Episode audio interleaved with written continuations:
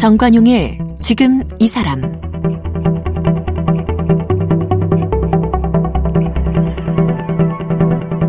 여러분 안녕하십니까 정관용입니다. 엄친아 그러니까 엄마 친구 아들의 약자죠. 뭐 공부 잘하고 잘생기고 성격도 좋은 그런 친구를 가리키는 일반 명사인데요. 바로 그 엄친아라고 해서 어른 된 이후에 엄마가 하라는 대로 성장하는 것은 아닌 것 같아요. 지금 밴드 양반들을 이끌고 있는 전범선 씨. 중학교 때 전교 1등 놓쳐본 적이 없고요. 특목고 거쳐서 미국 아이브리그에 입성하고 또 로스쿨까지 합격해서 국제 변호사 되는 과정을 밟던 중에 그 모든 걸 그만두고 뮤지션이 됐어요.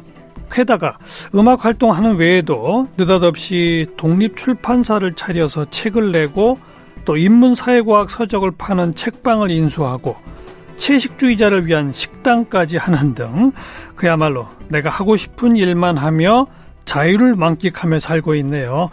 이것저것 가리지 않고 닥치는 대로 마구마구 해치우는 휘뚜루마뚜루 인생을 산다고 얘기하는 전범선 씨를 오늘 만나보겠습니다. 전범선 씨는 민족사관 고등학교를 졸업하고 미국 다트머스 대학교에서 역사학을 전공했습니다.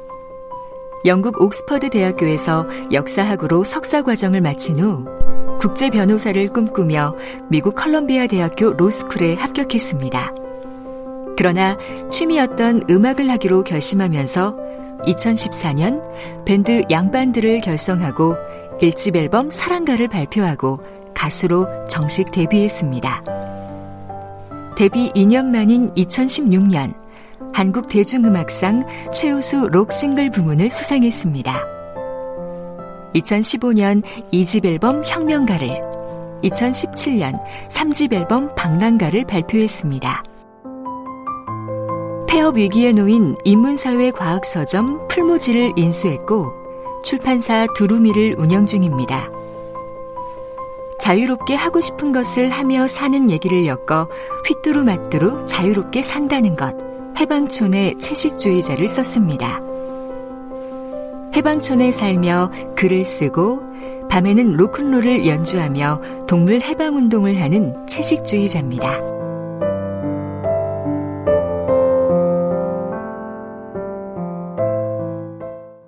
전범선 씨, 어서 오십시오. 안녕하세요. 반갑습니다. 네. 공부 되게 잘했나 봐요. 그죠? 어, 하라는 공부를 열심히 했던 것 같습니다. 그 공부 잘해서 좋은 대학 나와가지고 그럼에도 불구하고 음악한 사람들은 꽤 있잖아요. 그죠? 그렇죠. 네네. 옛날 서울법대 나온 최희준 선생을 시작으로 했어. 그 사숙생. 네. 그러니까요. 네, 너무 좋아합니다. 어, 그런데 우리 전범선 씨는 그냥 공부 잘했는데 내가 좋아하는 음악 활동하는 걸로 바꿨다. 그거 하나로 얘기가 끝나는 게 아니네요. 보니까 앞에 소개에 나왔습니다만 뭐 출판사를 차리고 인문사회과학 서점을 인수해서 운영하고 맞죠? 네 맞습니다. 네. 동물 해방 운동하면서 사찰 음식점을 운영하고 네 식당은 잠시 운영하다가 지금은 접었습니다만. 아, 그건 접었어요? 네네네. 어. 네, 동물 해방 운동을 하고 있는 건 맞고요. 동물 해방 운동? 네네. 본인이 채식주의자고. 네, 제가 채식주의자고. 네. 그래서 해방촌의 채식주의자. 음. 라고 나오게 된 거죠. 그러니까 이제 네. 보통 화제거리가 될 만한 걸 세 개를 갖고 있는 거예요. 음악, 음악 활동하는 사람도 화제거리가 될 수 있고. 네네. 네. 아니, 지금 30대 초반의 젊은 나이인데 무슨 사회과학 서점? 네네. 네. 이것도 좀 화제거리고. 그렇죠. 예. 동물 해방 운동도 그렇고. 네네. 예. 하나만 잘해야 되는데. 지금 그 제가 얘기한 그 뭐 음악, 그다음에 뭐 서점, 네. 뭐 채식주의, 동물 해방 운동 네. 다 본인이 좋아서 하는 거죠. 그렇죠. 누가 시켜서 했던 건 없고. 그죠. 지금 어렸을 때 공부를 했던 것도 음. 뭐 누가 시켜서 했다기보다는 그게 재밌고 어떤 막 경쟁심이 붙어가지고 막 열심히 했던 것 같은데. 엄마 아빠가 막 열심히 하라고 안 했어요 공부? 네, 뭐 저는 다행히도 어. 다그치셨던 적은 없고 그때는 공부하는 게 정말 재밌었던 것 같은데 예. 지금도 저는 공부를 하고 있다고 생각을 합니다만 예, 예. 당시에는 어떤 뭐 좀 어린 마음에 음. 어, 한국 사회에서 이렇게 좀 해야 한다는 것들 소위 말한 사자 돌림 사자 네, 돌아가는 어. 것들을 이제 해야 된다고 하니까 음. 특히 공부를 좀 잘한다고 하면은 그랬다고 하면은 좀 머리 크고 나니까 네. 사실 그것만은 답이 아닌 것 같다. 그래서 음. 지금도 그때랑 똑같이 제가 하고 싶은 일들을 열심히 하고 있습니다. 사자 돌림 국제 변호사 할 수 있는 로스쿨까지는 합격을 한 거 아니에요? 그렇죠. 아무래도 뭐 자사고로 나와서 외국 미국에서 이제 대학교로 나와서 예. 그 당시까지만 해도 뭐 가족이나 주변에서 당연하게 그렇게 공부를 했으면은 음. 변호사가 로스쿨이 돼, 가라. 뭐 그렇죠. 뭐 변호사가 되어라 해서 저는 아무래도 유학을 했으니까 음. 미국에서 변호사를 하려고 하는 준비를 하고 있었죠. 그렇죠. 네네. 어. 거의 거의 이제 그 정해진 사자 루트로 가고 있었던 거 아니에요? 그렇죠. 그렇죠? 네. 근데 갑자기 틀은 거예요? 네, 갑작스럽게 어. 2016년에 그때 이제 로스쿨 합격했던 거를 취소를 하고 취소까지. 네, 네. 입학 연기를 하고 있었어요. 아. 막 갈지 말지 고민을 하면서 한 1, 2년 정도는 연기를 할 수 있더라고요. 예, 그래서 예. 연기하고 있다가 아, 나는 예술가로 한국에서 살아야겠다. 음. 라는 결심을 했던 계기가 있었고 네. 그때 이제 완전 방향을 틀었습니다. 음. 하나하나 얘기를 풀어봅시다. 네. 아까 어려서 공부는 누가 안 시켰는데 그냥 좋아서 했다고요? 공부를 좋아서 하는 학생도 물론 있긴 있죠. 그게 공부가 좋아서였던 건지 잘 모르겠어요. 지금 음. 돌이켜 생각해 보면은 제가 대학교 가서 뭐 역사 전공을 했는데 인문학을 공부하면서 했던 그런 방식이랑 전혀 다르게 한국에서 중학교를 다니고 고등학교를 다닐 때는 어 공부가 곧 경쟁이었던 것 같아요. 성적. 예. 그렇죠. 성적 등수 매기고 예. 이기기 위한 경쟁이었는데 제가 어렸을 때는 원래는 사실 축구 선수가 꿈이었거든요. 오. 어. 그 손흥민 선수가 유명한 어. 그 춘천에서 저도 축구 선수로 학교에서 축구부 활동을 했었는데 춘천에서 자랐군요. 네네네. 예. 근데 소질이 없었던 거죠. 근데 그때도 제가 축구가 좋았던 거는 그 경쟁 의식, 음. 막그 이겼 이겼을 때 돌아가는 쾌감. 축구에서는 제가 그거를 도저히 누릴 수가 없었던 것 같은데 실력이 안 되니까 네, 실력이 안 되고 또 제가 혼자 잘한다고 이기는 게 아니더라고요. 맞아요, 축구는. 맞아요. 팀 플레이를 해야 팀 되니까. 팀 플레이를 해야 되고. 근데 이제 공부는 또 그냥 제가 책상에 엉덩이 붙이고 앉아서 음. 뭐 문제집 열심히 풀고 수업 열심히 들고 하면은 되죠. 되는 거더라고요. 그래서 거기서 느껴진 어떤 소위 말하는 1등만 알아주는 사회에서 음. 어쩌다 보니 시험에서 1등을 했는데 돌아온 엄청난 그런 보상 거기에 약간 중독이 되었던 것 같습니다. 그래서 음. 공부가 좋았다기보다는 그런 경쟁 위주의 사회에서 어떤 경쟁에서 이기는 것 네. 거기에 좀 중독되었던 게 그 아닌가. 중학교 내내 전교 1등을 놓친 적이 없다. 그때 시골에 있는 이제 뭐 시골이라고 할 수는 없지만 어쨌든 강원도 춘천에서. 춘천에 있었던 어. 자그마한 중학교였어서 가능했던 것 같기도 한데요. 음. 거기서는 계속 그 시험 봐서 1등 하는 것 그게 저희 어떻게 보면은 인생의 목표인 것처럼 목표였겠죠. 음. 주변에서 또 다들 칭찬해주고 하니까 칭찬해주고 어. 잘했다고 해주시고 그리고 민족사관고등학교를 선택한 건 어떻게 된 거예요? 그것도 정말 같은 이유로 음. 그 당시에는 뭐 자사고 약간 광풍이 분다고 했을 정도로 제가 91년생이니까 약 한 13, 4년 전입니다. 그래서 대치동 유학을 저도 갔어요. 대치동으로? 네. 어. 하숙을 하면서 어. 방학 때. 어허. 왜냐면 그렇게 가지 않으면은 자사고에 갈 수 없다. 아. 특목고에 갈 수 없다. 예. 근데 그 경쟁 의식에 휩싸여, 휩싸여 있었던 중학생한테는 그 당시에 한국에서 제일 좋다는 고등학교가 민사고다 음. 아니면 외고다 뭐 이런 얘기가 나오니까 그렇죠. 가보고 싶은 거예요. 그렇군요. 그래서 어머니한테 막 이렇게 졸라가지고 예. 어 민사고 입시를 준비했던 기억이 납니다. 그래서 네. 민사고에 들어가니까 거기서도 계속 1등했어요? 그럴 수가 없었던 거죠. 어. 거기서는 거기는 이제 전국에서 몰려오니까 전국에서 몰려왔었고 어. 기억에 남는 거는 저는 강원도 사람이잖아요. 그리고 민사고도 강원도 횡성에 있는 학교인데 그래요. 막상 가보니까 민사고 국제반에 당시 한 90명 정도가 있었거든요. 음. 그 중에 저만 강원도 출신이더라고요. 다 이제 강남에서 예. 학원 대치동에서 봤던 친구들이 와 있고 어. 난다긴다 하는 뭐 다 1등들이니까 거기선 제가 아무리 노력을 해도 1등 할 수 없는 음. 그 벽을 마주한 거죠. 거기서는 일종의 좌절을 맛봤네요. 좌절 좌절을 맛봤다고 할 수 있을 것 같아요. 그러니까 여기서부터는 뭐 당장 영어 실력이 좀 어렸을 때 다 외국에 살다 온 친구들이 있으니까 아 그렇군요. 영어 실력도 따라갈 수가 없고 예. 뭐 여러모로 제가 할 수 있는 거에 한계를 부딪히니까 음. 거기도 다 1등만 모인 학교인데도 불구하고 거기서 1등 한 명이잖아요. 그렇죠. 거기에 목숨을 거는 게 얼마나 무의미한가.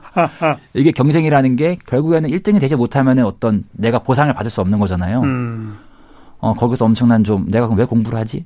음. 이런 좀 자괴감에 빠졌던 것 같습니다. 거기서 막 더 경쟁심이 불타올라서 1등까지 하게 될 그럴 수도 있는데 그죠. 조금 전환이 생긴 거네요. 그렇죠. 민사고도 1등은 있었으니까요. 제 친구가 1등이었으니까. 어. 근데 거기에 큰 의미를 부여하지는 않았었고 어. 아무래도 민사고는 좀 절대 평가를 했었어요. 아. 근데 그럼에도 불구하고 다들 이제 서로 경쟁 의식은 있죠. 음. 근데 그랬을 때 제가 내린 어떤 결론은 내가 전교 1등을 하려면 다 잘해야 되는데 네. 뭐 수학과 뭐 영어 다 잘해야 되는데 그거는 불가능하니 음. 내가 정말 좋아하고 내가 잘하는 것 하나라도 잘하자. 아. 그것만큼이라도 다른 친구들보다 더 열심히 하자. 조금 변화가 온 거예요, 아무튼. 획기적인 변화가 있었던 거기서 거죠. 그 좋아하는 네. 게 뭔지를 알았어요?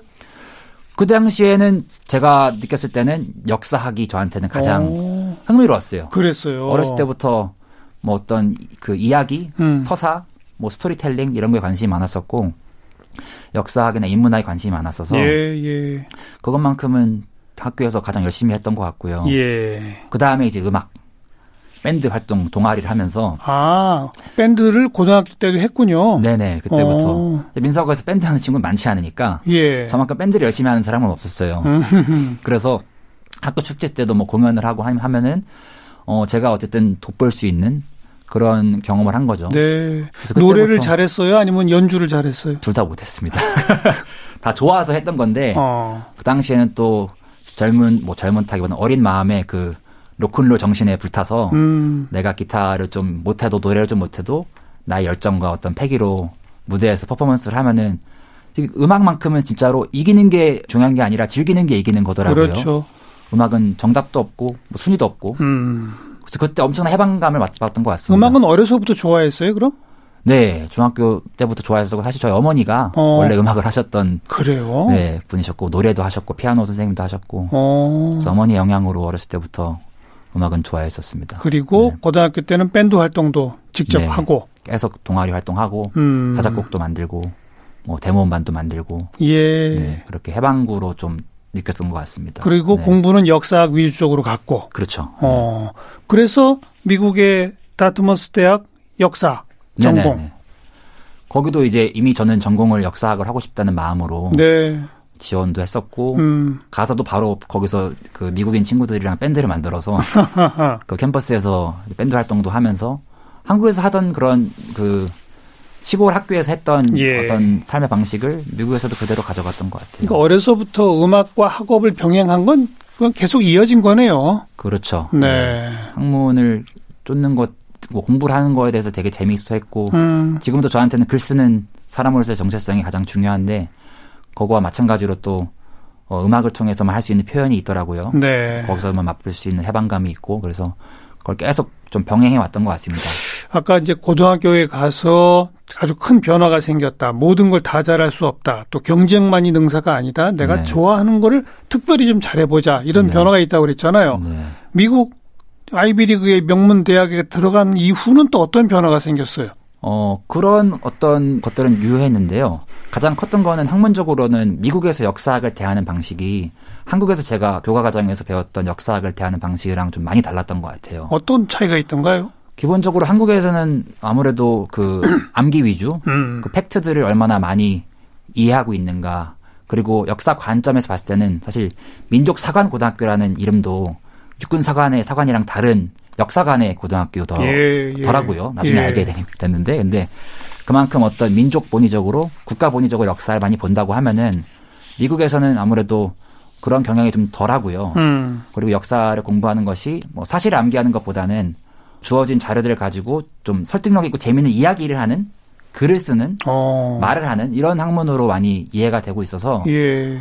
훨씬 이제 재미를 많이 느꼈고 거기서부터 책을 사랑하는 그 습관이 생겼던 것 같아요. 음. 사실 미국에서 역사 공부는 수업 듣는 것보다 그냥 책 보는 게 그렇죠. 책 그렇죠. 보고 에세이 쓰는 거 그렇죠. 그게 전부더라고요. 어. 그래서 역사학이란 학문에 좀 더 사랑에 빠진 것 같고요. 그거의 연장선상에서 더 중요한 건 어떤 제가 한국에서는 보지 못했던 그런 어떤 집단 정체성의 테두리 밖에 제가 했던 소수민족, 그렇죠. 이민족이 되어본 경험, 일종의 차별 경험도 했어요. 차별과 편견을 마주하고 뭐 어. 혐오라고 할 수도 있고요. 혐오까지. 네, 그게 뭐 아무래도 제가 남성이고 음. 그러다 보니까 좀 덜하긴 했지만 제가 뭐 소수자성이 많진 않지만 거기서는 분명하게 처음으로 이제 인종 음. 민족의 입장에서 이제 그렇죠. 소수자가 되는 경험을 해보니 제가 속해 있었던 한국 사회에서의 어떤 그런 어, 소수자에 대한 처우 예. 그런 것들에 대해서도 역으로 생각하게 되더라고요. 인권 문제, 인권 문제로 그렇죠. 볼수 있죠. 네. 어. 그래서 좀 어, 다른 방식으로 제가 속해 있는 집단을 보게 되는 시발점이 어떻게 보면은 저는 미국 유학이었던 것 같습니다. 그리고 영국 옥스퍼드 역사학 석사 과정까지 했네요. 네. 네.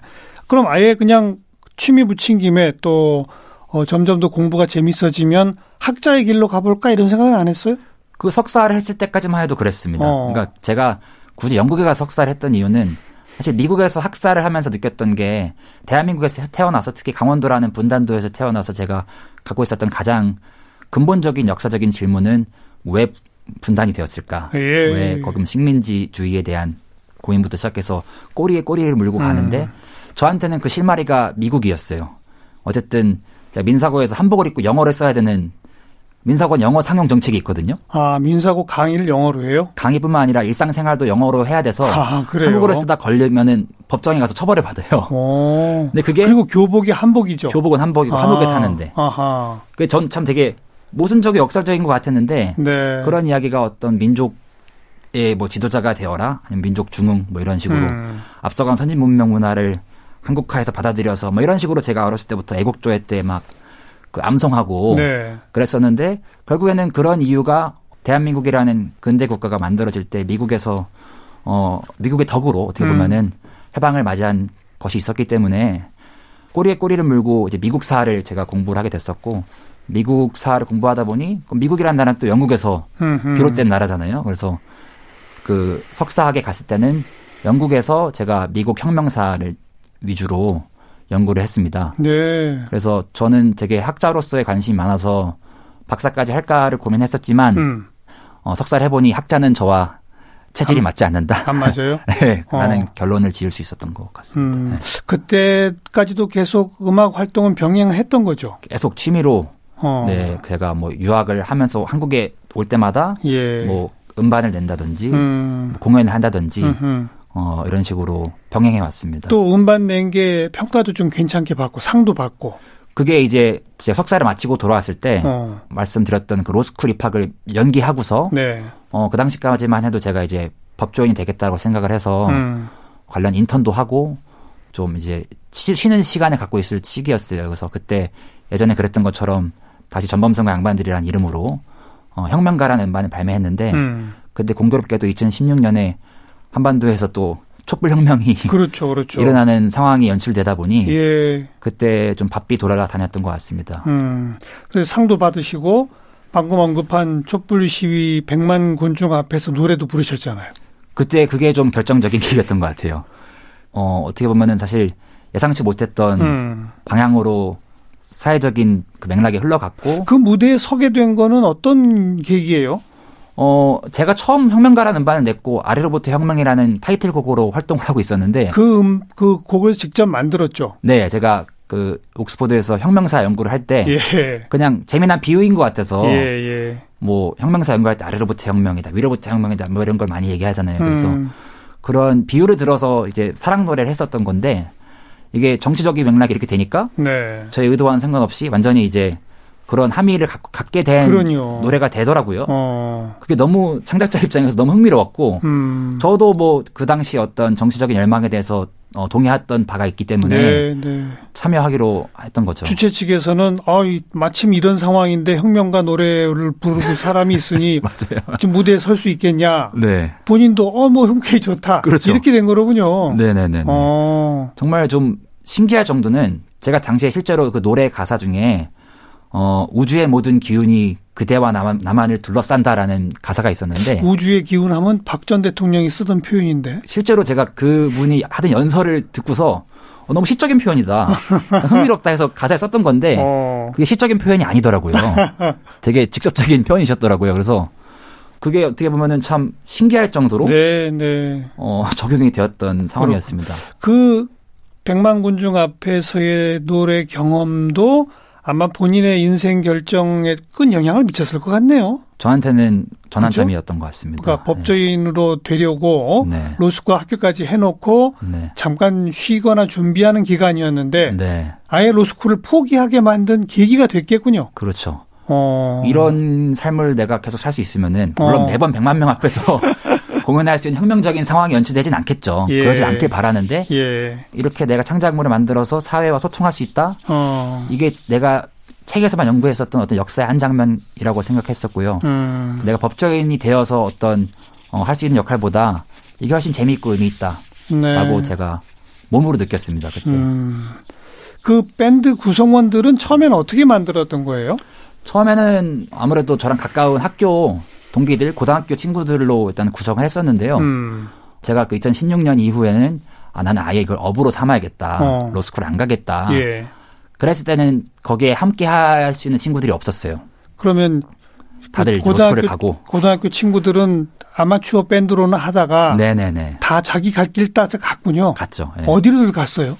지금 뭐 원래 드럼 치던 친구는 대형 로펌에서 근무하고 있고 변호사가 됐군요. 네, 변호사가 되었고 베이스 치던 친구는 어, 맥주 양조를 하고 있고요. 어. 뭐 다들 각자의 이제 그렇군요. 주어진 길을 갔는데 음악은 아니었던 것이죠. 음.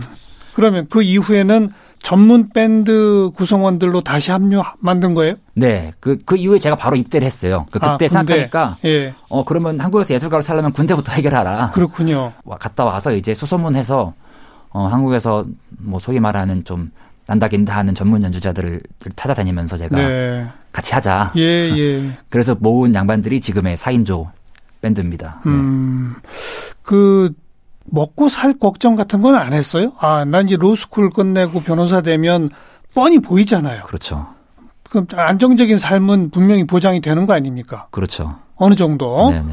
그런데 음, 내가 뮤지션이 되면 먹고 살 길에 대해서는 고민 안 해봤어요 그때? 고민을 많이 하고 있고 지금도 오늘도 지금 하고 있고요. 그게 저한테는 어떻게 보면 사실 운이 좋았던 거는 제가 당장 저희 그 어머니 아버지를 뭐 보필해야 된다. 음. 그랬으면 사실 못, 못 내렸을 결정인데 음, 음. 그렇다고 해서 어떤 어머니 아버지에 대해서 뭐 지원을 기대하거나 그럴 수도 없는 것이고 음, 음. 그래서는 제가 이제 여기서 먹고 사는 것을 걱정해야 하고 해결해야 되는데 한국에서 인디 음악가로서 그거를 해결하는 건 쉽지 않다는 걸 저도 알았기 때문에 예. 그래서 막 사업을 시작하고 뭐 그 외에 뭐 강연도 하고 책도 쓰고 음. 이런 다채로운 활동들을 마구 해치우기 시작했던 것 같습니다. 어, 어 음악만으로 돈이 될 만한 건 다 해본다. 네, 뭐라도 일단은 하자고 하면 다 하자라는 예. 어떤 마음가짐으로 제가 군 제대 후에는 어, 뭐 예능 방송 출연부터 시작해서 음. 뭐 식당 아까 말씀하신 식당도 차리고 뭐 출판도 해보고 음. 정말 별의별 거는 다 하고 있는 상황이었습니다. 네. 네. 조금 돼요. 그래서 경제 활동이? 어, 제가 돌이켜 보니 그러니까 뭐 지금 월세는 내고 뭐 직원들 월급은 주고 있지만 음. 뭐 당장 제 어떤 생계적인 불안감이 해결되지 못했고요. 음. 저는 근데 제가 그 당시에 로스쿨을 취소하고 예술 예술가가 되기로 결심했을 때도 저한테는 둘 중에 하나였어요. 이게 내가 불안이냐 불행이냐. 이게 제가 로스쿨을 가, 가서 앞으로 어떤 어때까지 제가 주어진 길이라고 생각했던 길을 갔을 때 내 동기들과 비슷한 길을 갔을 때 저는 약간 불행할 거라는 확신이 있었어요. 아. 제가 뻔히 보이고 아. 어떤 삶을 살게 될지 안정적일 수는 있지만 제가 원하는 어떤 나의 자아를 실현하기는 힘든 음. 길이다라고 생각했었고 반대로 예술가의 길을 택했을 땐 당연히 불안할 것이다. 음. 근데 불안한 것보단 불행한 게 더 안 좋지 않을까? 음. 라고 생각해서 불안을 택한 거기 때문에 뭐 후회는 없습니다만 불안하지 않다고 한 것도 거짓말인 것 같습니다. 그래서 그걸 어떻게 잘 안고서 가야 하는가. 그게 저한테는 되게 중요한 화두이고. 네. 근데 그 개인적인 불안감이 최근에는 그 기후 생태 위기에 대한 어떤 환경적인 불안감. 음흠. 저희 세대가 밀레니얼 세대, 뭐 Z 세대가 앞으로 어 미래를 살아감에 있어서 예. 가는 더좀좀 막연한 엄청난 불안감이 음. 엄습하다 보니까 그런 개인적인 어떤 생계적인 불안감은 좀 덮이는 것 같아요. 오히려 사회적 불안감이 더 커요. 더 크더라고요. 어, 그 얘기는 어, 네. 개인적 그 생계 유지의 불안이 조금은 해결될 모양이네요. 그거는 뭐 그렇진 않은데 아주 네. 절박하면 네. 그거 생각하느라고 겨를이 없죠. 배부른 소리일 수도 있겠네요. 아니 네. 제 표현은 네. 배부른 소리다 이런 말이 아니라 네. 음악 활동으로 어느 정도 사회적 인정을 받아야 네네. 그래도 좀 생계적 활동이라도 되는 거 아니에요? 네 맞습니다. 아 그걸 제가 축하하려고 하는 얘기예요. 아유, 감사합니다. 근데 정말 정확한 표현이네요. 불안이냐 불행이냐. 네. 불행보다는 불안이 낫다. 네. 아 밴드 이름이 왜 양반네요? 그거 사실 별 생각 없이 미국에서 지은 건데요. 미국에서 아무래도 로큰롤 음악이 미국 음악이고 영국 음악이다 보니까 음. 뭔가 그들보다 더 멋있고 싶다? 라는 막연한 생각이 있었고 그러면은 그들이 갖지 못한 나만의 무언가가 무엇일까 했을 때 그 양반들이라는 표현이 그냥 재미있는 저한테는 이미지였어요. 네, 뭐 요즘 뭐 네. 뭐다 양반들이니까 뭐 성이 있으면 양반인 거잖아요. 그래서 음. 그런 뭐 양반 저 양반 하듯이 지은 건데 아무래도 한국에서 다시 돌아와서 그 이름을 쓰다 보니까 막 엄청 특히 또 막 뭐 민족 사관 고등학교를 나왔다고 하고 하면은 민족 정신이 수철한 청년 막 이렇게 많이 해석이 되는 것 같아서 좀 부담스럽긴 합니다만 네. 별 생각 없이 지었다라고. 그리고 이왕 정원권이 그냥 가겠다. 네, 뭐 어. 그렇죠. 그리고 네. 1집, 2집, 3집 뭐 사랑가, 혁명가 뭐 이런 식으로 네. 내네요. 네 네. 그 당시에는 더더욱 저한테는 어떤 어, 내가 한국인으로서 어. 외국에서 있다 보니까 계속 어. 한국적인 로큰롤이 뭘까? 아, 신중현 업전들을 제가 제가 되게 좋아했었고. 그럼 한곡 들어봅시다. 그러니까 한국적 로큰롤이라고 그랬고 아까 우리 촛불 집회 현장에 부른 혁명가 정식 이름이 뭐죠? 아래로부터의 혁명이라는 노래입니다. 어, 그 노래 좀 들어보도록 하고 우리 지금 밴드 얘기까지 했는데 오늘 시간 다 됐거든요. 아, 그러니까 서점, 출판사 뭐 이런 등등 얘기는 내일 좀 마저 하도록 합시다. 네. 전범선 씨 만나고 있어요.